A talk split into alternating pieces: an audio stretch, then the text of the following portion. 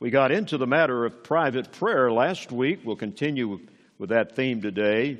We've already read the verses that take in the Lord's Prayer. Let me read just the, the actual ones that comprise the prayer. Once again, in verse 9, after this manner, therefore, pray ye, Our Father, our Father, which art in heaven, hallowed be thy name. Thy kingdom come, thy will be done in earth as it is in heaven. Give us this day our daily bread, and forgive us our debts as we forgive our debtors. And lead us not into temptation, but deliver us from evil. For thine is the kingdom, and the power, and the glory forever. Amen.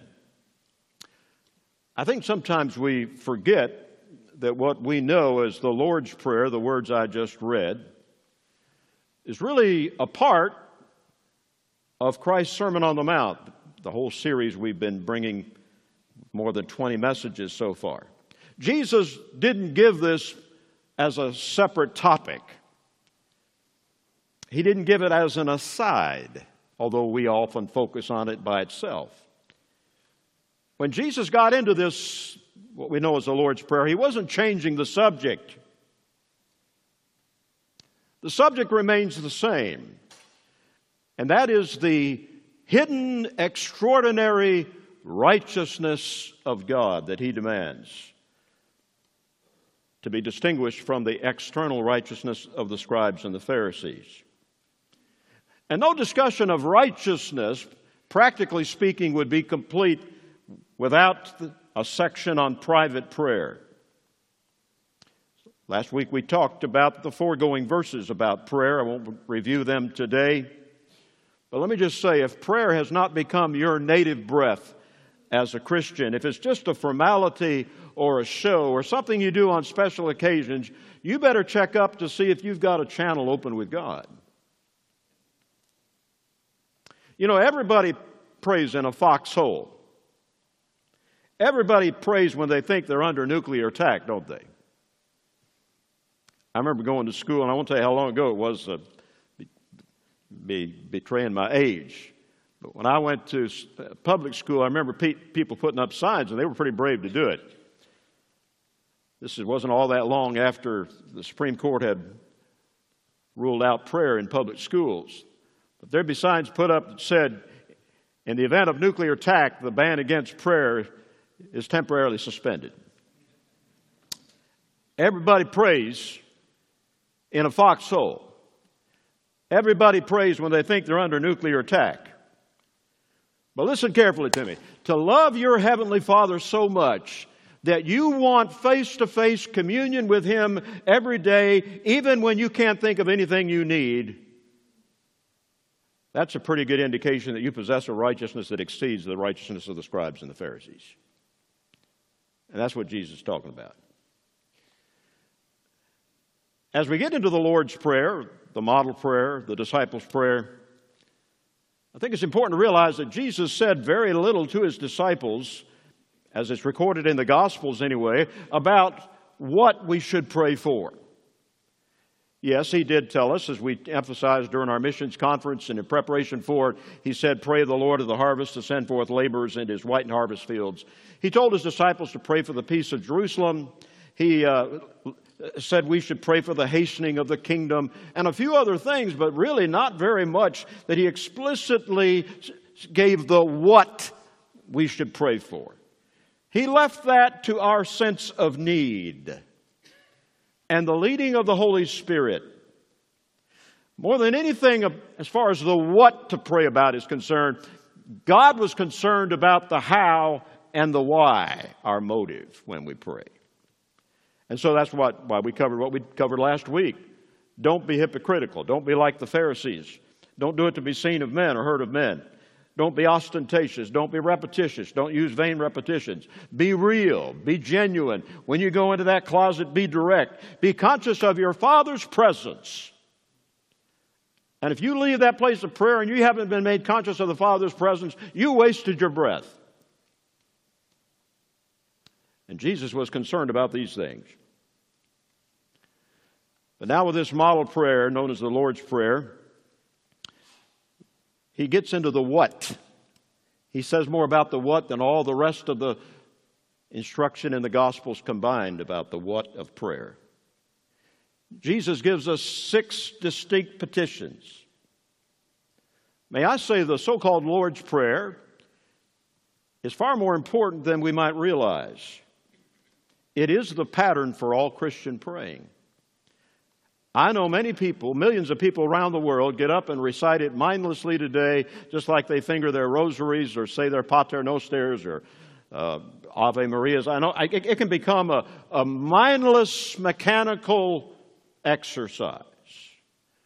But the fact that some abuse it that way shouldn't rob us of the preciousness of doing it the right way. All true prayer should follow this template. Our Lord expects us to pray this way. He didn't say, if you pray, do this. He said, when you pray. A prayerless person is a godless person.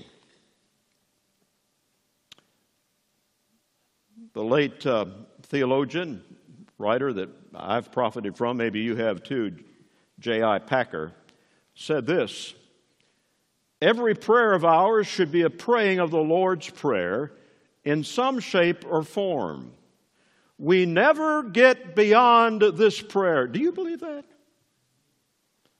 I'm going to tell you, it's only been within the last year that I've come to just really be convicted of that. And I do not go leave my desk in the morning until I've prayed the Lord's Prayer consciously, intelligently. After this manner, pray ye. Not only is it the manner, the template, but it, the matter of prayer is covered here. It's comprehensive, it covers everything with an economy of words. Just like the rest of the Sermon on the Mount, this prayer is meant for all Christians in all places at all times. It really anticipates Christ's later breakthrough teaching about prayer. The game changing teaching about what it means to pray in Jesus' name, something no Old Testament saint did, and praying in the Holy Spirit. All of that is foreshadowed here. We are most certainly praying in the will of God when we can recite these words back to God, not mechanically, again, I say, but sincerely and intelligently. Please don't write off, though we're independent Baptists and we don't like formality. Please don't write off praying the Lord's Prayer as if it's something liturgical and legalistic. No, it is inspired. It is sublime. The Lord's Prayer is the essence of all true prayer the disciples' prayer, the model prayer. And what is the heart of all true prayer?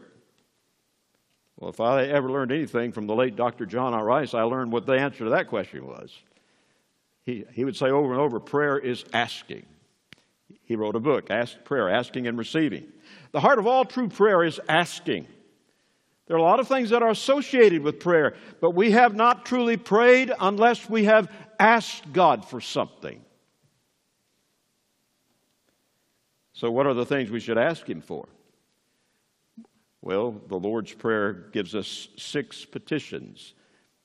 And don't be dismayed. I'm not going to cover all six today. I'll cover probably just the first one. But I hope it'll be a blessing. I hope it especially means something to our mothers. Because the first thing Jesus taught us to say is, Our Father. You say, here you are talking about Father on Mother's Day. But listen, if anybody needs to get through to God, the Father, it's mothers. And if anybody ever elevated and sanctified motherhood, it was the one who gave us this prayer Jesus Christ. The first petition then is that God's name might be honored. God's name might be honored. Our Father which art in heaven, hallowed be thy name. I've dealt with the fatherhood of God at other times, so you'll forgive me for not emphasizing that as much as this first petition. Hallowed be thy name, or may thy name be hallowed. That's the petition. It's preeminently important. This matter of safeguarding the name of God. Did you know God is jealous of his name? Did you know the most God centered person in the, in the world is, in the universe, is God? But what a privilege to address God as Father. I won't spend much time here, but remember, pagans never prayed this way. They never called their God Father. No Old Testament Jew ever addressed God as my Father. Do you know how many times the word Father is used in the Old Testament, even with reference to God? 14 times, only 14 times in 39 books. And none of those times was it a term of address by a Jew. Fast forward to the New Testament. Jesus comes on the scene and he literally shocks the sensibilities of his Jewish compatriots when he unhesitatingly calls God Father. And here in the Sermon on the Mount, preached early in his ministry, we believe, in Galilee, he authorizes his followers, by extension, us, to do the same. So I challenge you to be conscious of the one with whom we have to do when we pray. We are praying to our Father. Yes, let's be personal. Let's be at home with our Father, but let's not be flippant. Jesus prayed to his Father, but he also called him Holy Father. It is the Holy Spirit who causes us to cry out to God, Abba, Father. That tender, intimate term, equivalent to our daddy, daddy. Yes, He is our Father, but He is still holy. I cringe every time people talk with undue familiarity and contempt, flippancy about God. I may not score points by saying this, but He's not the man upstairs. He is the one before whom angels veil their faces, and the one that the, before whom the heavens are not even clean. That's who you talk to, or hope you're talking to when you pray.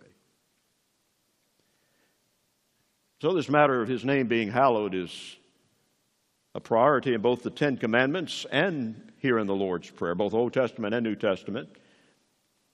Ten Commandments are given a couple of times in the Pentateuch, the, Decal- the Decalogue is it's known. Uh, if you can turn quickly to Exodus chapter 20, I'll just read uh, a few verses that talk about the name, hallowing God's name. Exodus chapter 20, beginning in verse number 3 and reading through verse 7. God gives the law through Moses and says, Thou shalt have no other gods, lowercase g, before me. Thou shalt not make unto thee any graven image or any likeness of anything that is heaven above, or that is in the earth beneath, or that is in the water under the earth. Thou shalt not bow down thyself to them, nor serve them. Why? For I, the Lord thy God, am a jealous God, visiting the iniquity of the fathers upon the children unto the third and fourth generation of them that hate me, and showing mercy unto thousands of them that love me and keep my commandments. Thou shalt not take the name of the Lord thy God in vain, for the Lord will not hold him guiltless that taketh his name in vain. You, more verses in the Ten Commandments are devoted to the, God's name being hallowed than any of the other commandments. The order of these first petitions in the Lord's Prayer is most significant. The ones that deal with God, His will, His kingdom. We cannot expect God's kingdom to spread, to be triumphant on earth, unless God's name is revered by us. Stop and think about it for a moment. There's no blasphemy in heaven, it's not tolerated. Similarly, God's will is not done by people who do not regard His name as holy and show Him reverence. So let's look at this as a petition. I said that already. God is not just telling us to acknowledge His name as holy, He is admonishing us to pray that His name and all it represents will be revered, will be honored, foremost in our own hearts, but then among other men. So, in giving us this petition, Jesus is seeking to train us, I believe, for a blessed life of consecration and service in which we learn to forget ourselves in the sincere desire that only He may be glorified. And then when that happens, our prayer will be spiritual, it'll be dynamic, it'll be fulfilling. Because no one ever loses by what he sacrifices for the Father. I think this first petition is most important because I don't know if you've ever thought about this, it is eternal. Think of the other petitions about, Lord, forgive us our debts. One day you won't have to pray that, amen? One day you won't have to ask for your daily bread. But you will ascribe glory to God forever. The first one lasts. There's a concern here for God's character.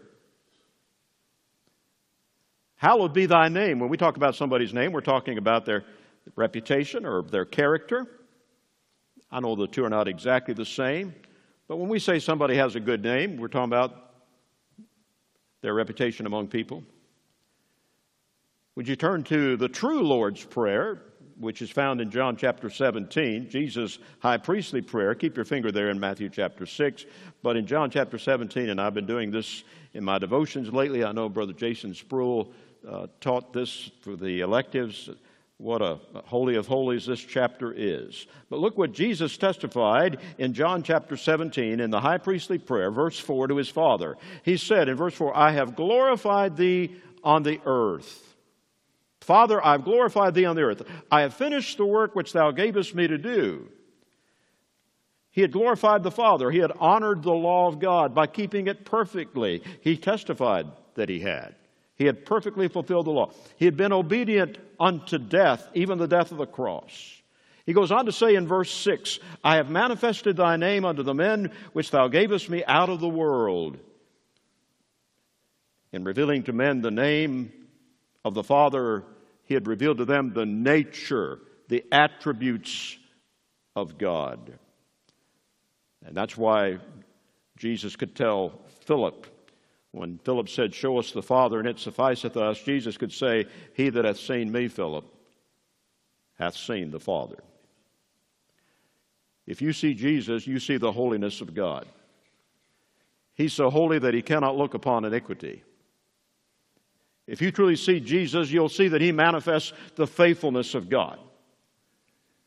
God is so faithful that he still fulfilled the promise which cost him his only begotten, begotten son's life. When he realized the cost, he didn't renege. He still went through with it.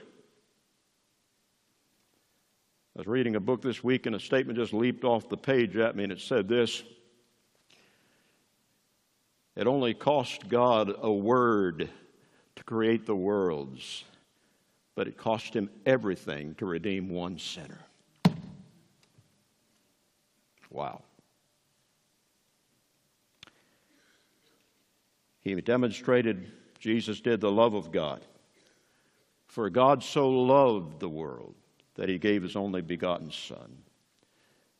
He manifested the Father's almighty power put forth for our salvation in 1 Corinthians 1:24 we read that Christ has made unto us the righteousness the redemption the power of God and the wisdom of God and so we all these things and many other similar truths should just flood our minds as we pray that first petition hallowed be thy name let's learn the habit of pleading the honor and pleading for the vindication of God's holy name when we pray even if our own name in the process is trampled in the dust. As I said about the triumphal entry of Jesus, as the disciples cast their clothes for Jesus to ride over on the donkey, a symbol of their glory being trampled in the dust. That ought to be our attitude. Ride on King Jesus, as the spiritual goes on to say, no man can hinder me. Hallowed be thy name. Thirdly, it implies, I believe, a passion for God's proclamation. You say, what do you mean by that, Pastor? Well, I'm talking about spreading the fame of God. Remember what Jesus said to that fallen woman at the well of Samaria at high noon that day when he stopped and witnessed to her? He said, The Father is seeking worshipers. Do you think he's still seeking worshipers? I think he is. Worshippers. When we think of the Jewish nation in the Old Testament, I think we often think of the fact, and this is true, that they were ultra nationalistic, they were very, very patriotic for the most part. They isolated themselves from the rest of the heathen world. The rest of the heathens were the Goyim, the dogs. They were separate from the world except when they imbibed the idolatry and the wickedness of the surrounding nations, and God had to punish them. But they had this holier than thou attitude, and we remember Jonah, the prophet, and how reluctant he was to go to that wicked Gentile capital of the world, Nineveh, and preach God's forgiveness and mercy to that great city. They were the sworn enemies of Israel. Jonah didn't want to go, he ran the other direction. God had to work him over. He had to be swallowed by the whale. But then we are astonished to come across other sentiments in the Old Testament on the part of these ultra nationalistic, patriotic Jews, like the one David expressed in Psalm 34, verse 3, and there are many others like it, where he said, Oh, magnify the Lord with me, and let us exalt his name together.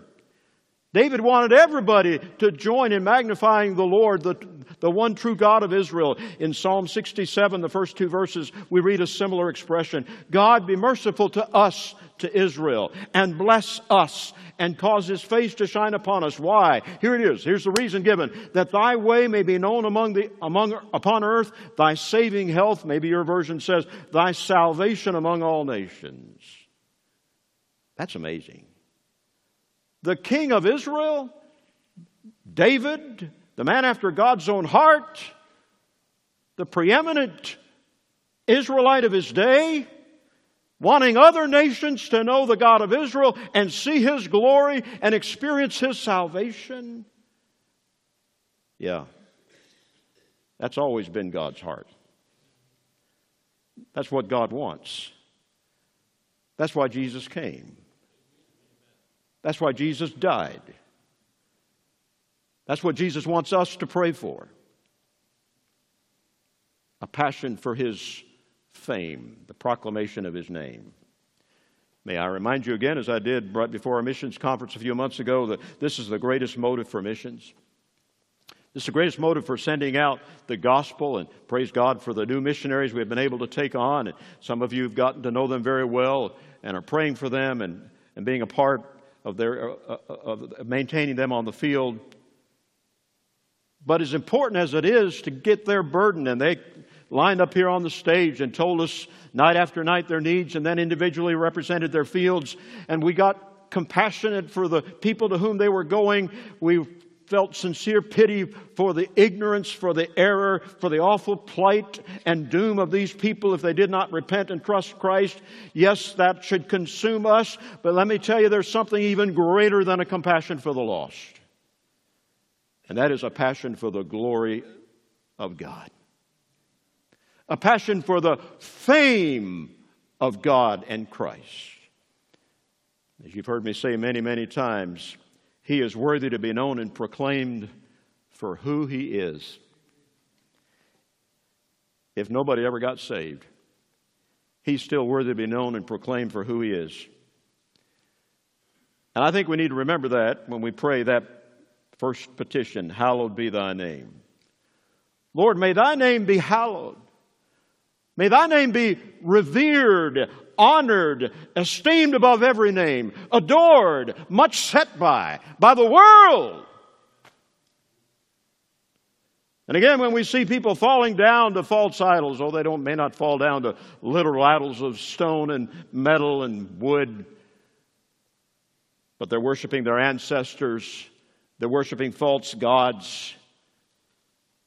And something deep inside us ought to cry out, that's not fair, that's not right. There's only one who deserves that veneration, and that's my Father.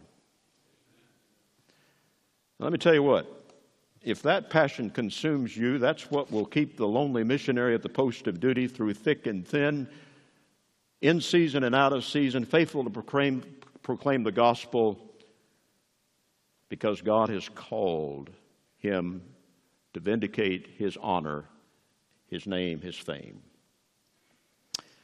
Well, I had to get scratch that itch because the missionary in me just leaps out every once in a while, okay?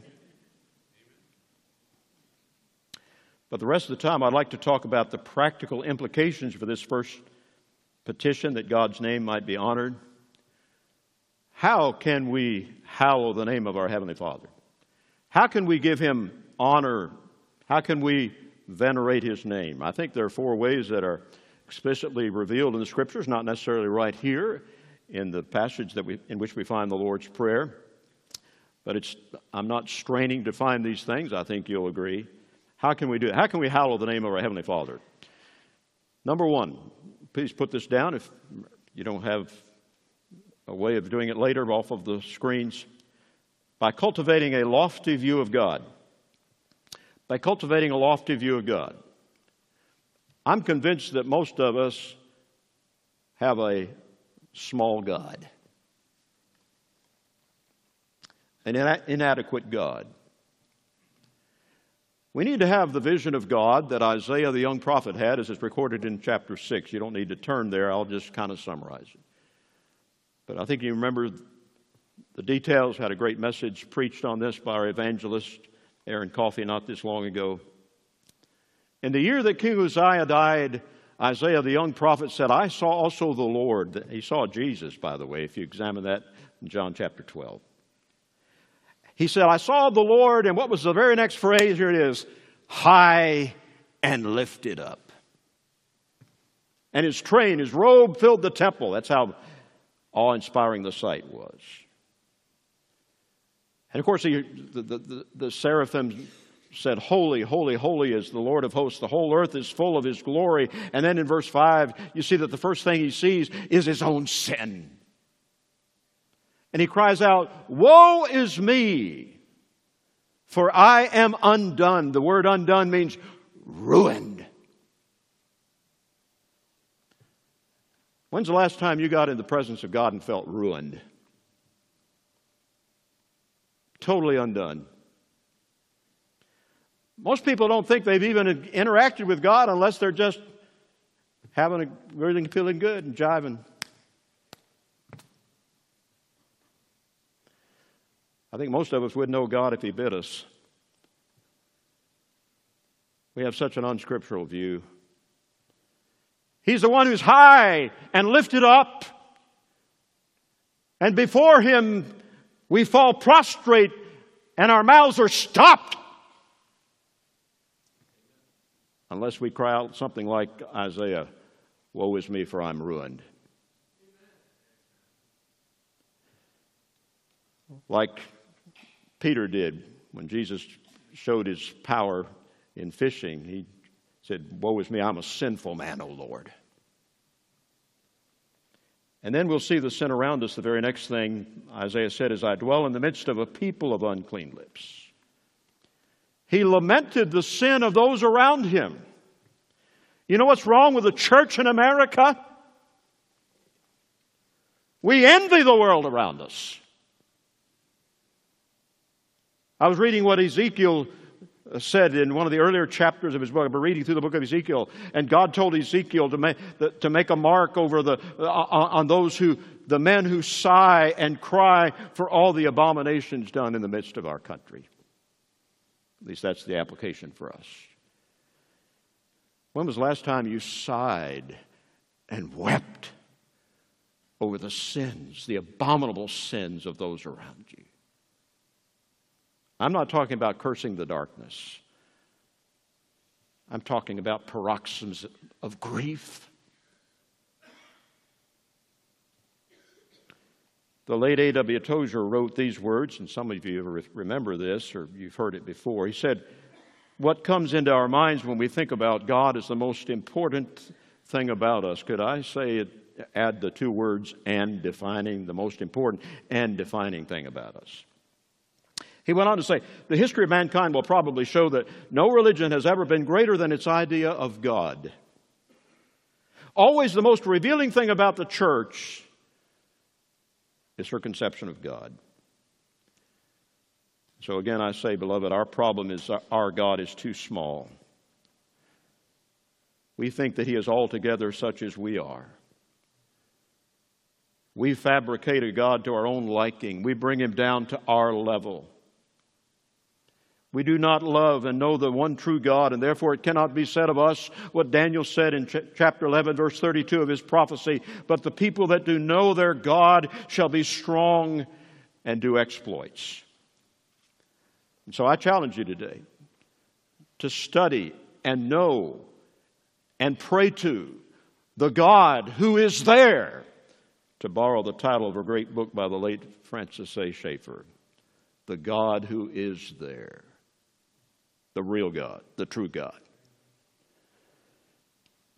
Secondly, if we want to honor and revere the name of God, we need to practice His holy presence. You know, you can't just suddenly switch gears and reflect on God every now and then, whenever you choose to, breaking away from something else. No, you're going to have to do what David did in Psalm 16, verse 8. I'm going to have you turn to several passages here in closing. I hope you'll look at them with me. Psalm 16, verse number 8. This is the psalm quoted in the, Peter's sermon on the day of Pentecost. Wonderful truth. It's a messianic psalm. And notice what David says in verse 8 I have set the Lord always before me always before me. Because he is at my right hand, I shall not be moved. And only when we can say that can we go on to say, as he says, as he closes the, the psalm in verse 11, Thou wilt show me the path of life. In thy presence is fullness of joy. At thy right hand there are pleasures forevermore. That's the second time he talks about the right hand. Question Who's at the right hand of God? Jesus. That's where all the pleasures are, wrapped up in Him. And the Spirit that indwells us, the Spirit that was sent on the day of Pentecost when Jesus was enthroned on high, the Spirit that indwells us is the Spirit of the glorified, exalted Christ. Let's never forget that. And in the power of that Spirit, we can do the greater works that Jesus talked about in John 14, verse 12. When I was growing up, and you had this in your home too, my mother chose and found and mounted a plaque. I don't care where we moved to, it was always in a visible place, and usually in the kitchen or the dining room. You've heard of it. Jesus Christ is the Lord of this house the unseen guest at every meal, the silent listener to every conversation. Wow, that'll put the fear of God in you to remember that. Would to God that were true in every home. How we need to cultivate a sense of His presence. Oh, that He would be real to us as we practice His holy presence. But we can't see him. We can't hear him audibly. Can he still be real? Oh, yes. The same year that I lost my first wife, Chloe, 2004, I, I lost my sister in law, my twin brother's wife. I lost a little niece, Betsy. She was only 14. Didn't know that much about her but I came to really respect and appreciate her. She had a congenital heart problem and they had to do surgery. They couldn't wait any longer, and she didn't make it through the surgery. But Betsy loved Jesus, and she loved to tell the people about him. She was just unaffected. She would just blurt out something about Jesus. She was an only child. She didn't have any other natural siblings. So she had an imaginary friend. I talked with her dad about this. It wasn't a stuffed animal, it wasn't a doll. But everywhere she went, she took this friend. He was real to her. If she went to a restaurant, there had to be an extra chair. If there were gifts under the Christmas tree, There had to be a gift for this friend. She never grew out of that. She never saw him, but he was real. Whom having not seen, Peter said, Ye love. Do we love him? Would to God that we never went anywhere without taking Jesus with us. Take the name of Jesus with you, child of sorrow and of woe, the omnipresent and all seeing Lord. If you are going to revere the name of God, if you want others to, you're going to have to render, thirdly, spiritual worship. I won't have you turn there for the sake of time. But in Leviticus chapter 10, verse 3, you think of Leviticus, I hope you automatically associate that book with worship. And in chapter 10, let me just give you the context very quickly. In commenting on the sin of Nadab and Abihu, the wicked sons of Aaron, the high priest, who offered strange fire before the Lord, and God cremated them right on the spot. Commenting on that, we read these words Then Moses said unto Aaron, this is that that the Lord spake, saying, I will be sanctified in them that come nigh me, and before all the people I will be glorified. Beloved, do you realize that it is in the purity of it is the purity of worship that God is looking for? It's not the pomp and the ceremony. If we are true believers, we will be able to identify with the sentiments that Peter relates in his epistle. I want you to see this. I do want you to turn to this passage, 1 Peter chapter 2, verses 5 and 9. Would you turn there quickly? 1 Peter chapter 2, verses 5 and 9. And he's quoting from the Old Testament. He's quoting verses that are related to Israel, but these are true of the church.